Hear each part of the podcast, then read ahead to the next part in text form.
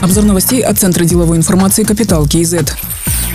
Казахстане необходимо увеличивать количество малых и средних предпринимателей, сказал президент Касымжумар Тукаев в интервью телеканалу Хабар-24. Президент напомнил про понятие олигополия, когда небольшая группа людей полностью контролирует основные сектора экономики. Кроме того, они оказывают серьезное влияние на принятие государственных решений, то есть очень близки к высшему руководству. У нас это тоже имеется в полном объеме, поэтому предстоит большая работа и начинать нужно с увеличения численности малых и средних предпринимателей, сказал Касымжумар Тукаев. Он пояснил, что для этого малому и среднему бизнесу нужно создавать все условия, в том числе обеспечивать доступ к кредитным ресурсам. Также глава государства добавил, что экономика у нас не такая большая и не время рассуждать о плюсах и минусах евразийской интеграции. Нужно принять, что мы существуем и живем в реалиях евразийской интеграции, поэтому нужно адаптироваться к ней и находить плюсы с точки зрения интересов государства, считает президент.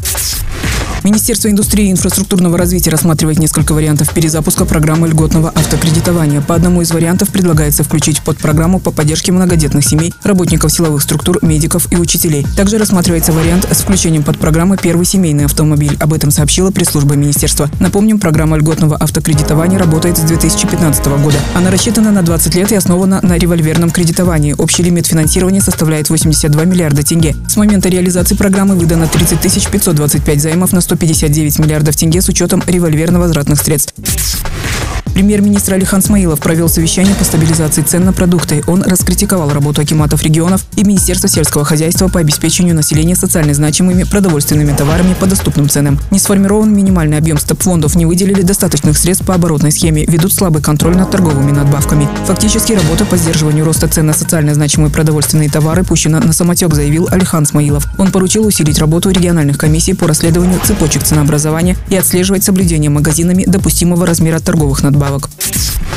Дело экс-министра здравоохранения Ельжана Бертанова вернули в прокуратуру для устранения существенных нарушений уголовного процессуального законодательства. Такое решение озвучил судья Сарашкинского суда Ибрагим Алькенов. Другое ходатайство со стороны защиты об изменении меры пресечения в отношении Ельжана Бертанова было отклонено. Поэтому домашний арест Ельжана Бертанова и его бывшего заместителя Олжаса Абишева продлен на один месяц. Напомним, Ельжан Бертанов и Олжас Абишев подозреваются в злоупотреблении должностными полномочиями при приемке и вводе в эксплуатацию платформы информатизации Минздрава. Платформа должна была объединить всю информацию о пациентах, лекарствах и медицинских изделиях для оперативного решения проблем в системе здравоохранения. По заявлениям гособвинения, на сегодня платформа не функционирует и не используется. Стоимость невыполненных работ составляет более 4 миллионов долларов.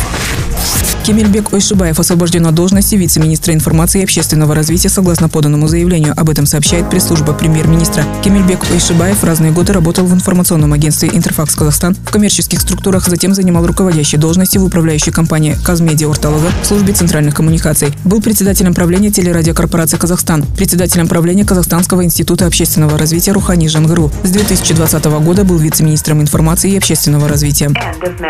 Другие новости об экономике, финансах и бизнес истории казахстанцев читайте на Капитал Киезет.